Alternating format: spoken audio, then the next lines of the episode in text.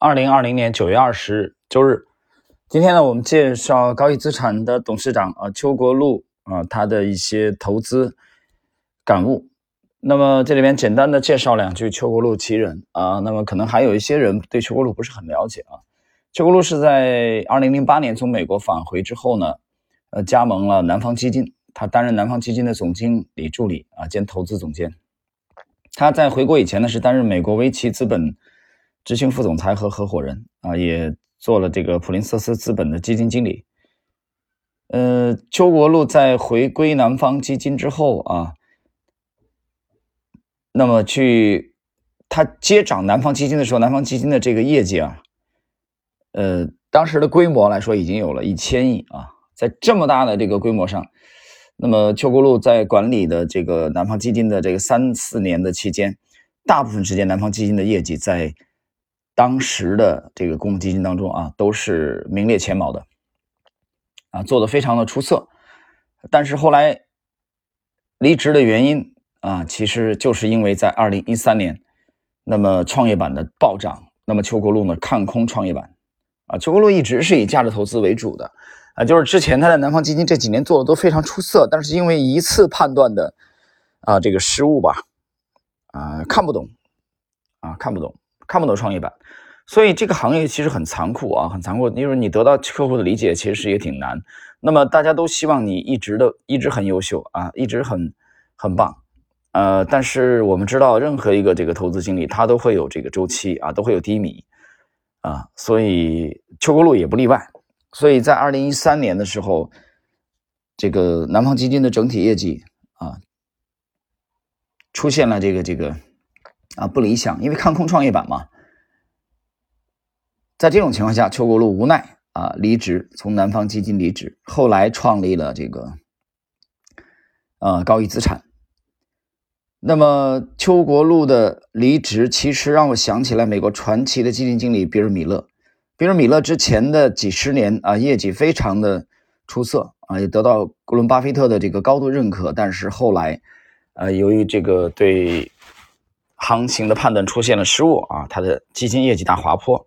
啊，同样也面临了这个问题。所以比较起来，我们看看这个执掌富达基金十三年的彼得林奇啊，激流勇退，这个永久的退休啊。所以我觉得这个行业啊，就是其实很残酷的啊，对基金管理人的要求非常之高，你要不断的去反省自己啊，去提升自己。那么邱国禄在离职的期间啊，他通过他的微博宣布辞职。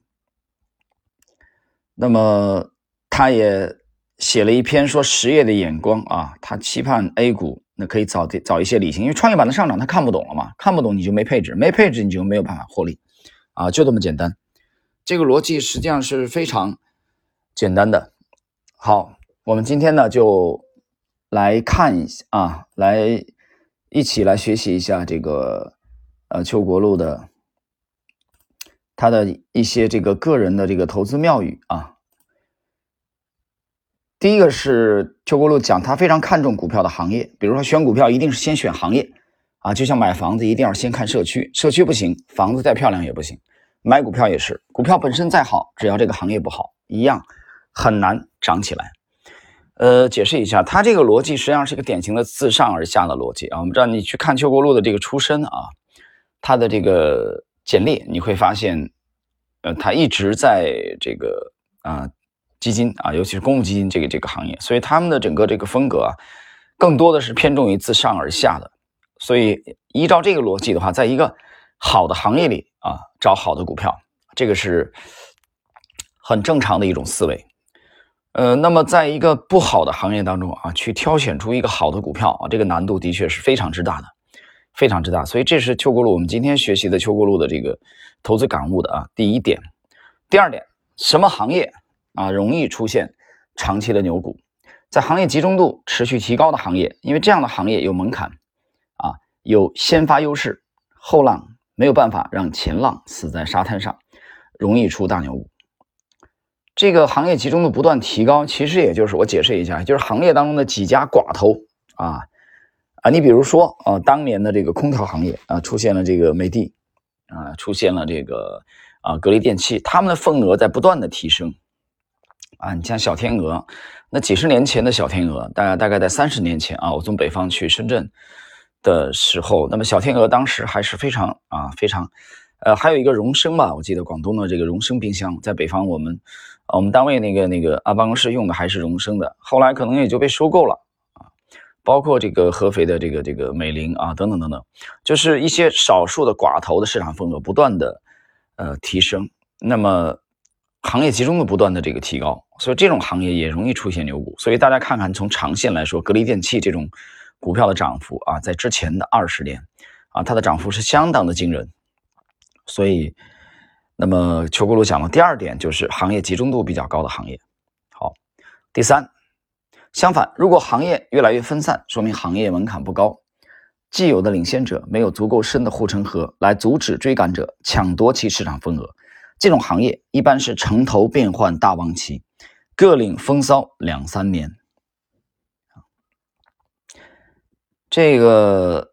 城头变换大王旗，就是你你作为一个投资者，你很难去去追逐啊，它很难有这个很深的这种赛道，很难有持续性啊。所以邱国罗的意思就是，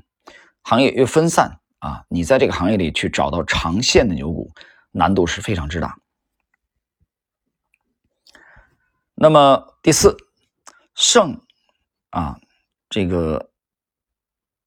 而后求战，不要战而后求胜啊。这个百舸争流的行业增长再快，也很难找投资标的，不妨等待行业内战结束啊，赢家产生之后再做投资啊。这是一个这个啊静观其变的这种策略啊，带你们厮杀啊，互相的这种血腥的这种争斗。啊，在赢家出现之后啊，再来投注，就是趋势比较明朗之后，在此之前，你就是一个离场旁观的啊这个角色啊，不要过早的去杀入，过早去杀入呢，你可能就面临一个要要这个双向下注啊，甚至多项下注。你比如说日本的战国时期啊，中国的春秋战国时期啊，春秋五霸的时期，那你要投的话，你可能要这个五家都得投。啊晋文公、齐桓公，你都得投一些啊股份过去，啊，所以邱国洛的这个这个策略啊，是一个比较稳健的策略。好了，我们今天的这个第一集的内容啊，我们这个这个系列都比较简短，第一节内容呢就到这里，在下一期我们将继续来学习邱国洛的投资感悟。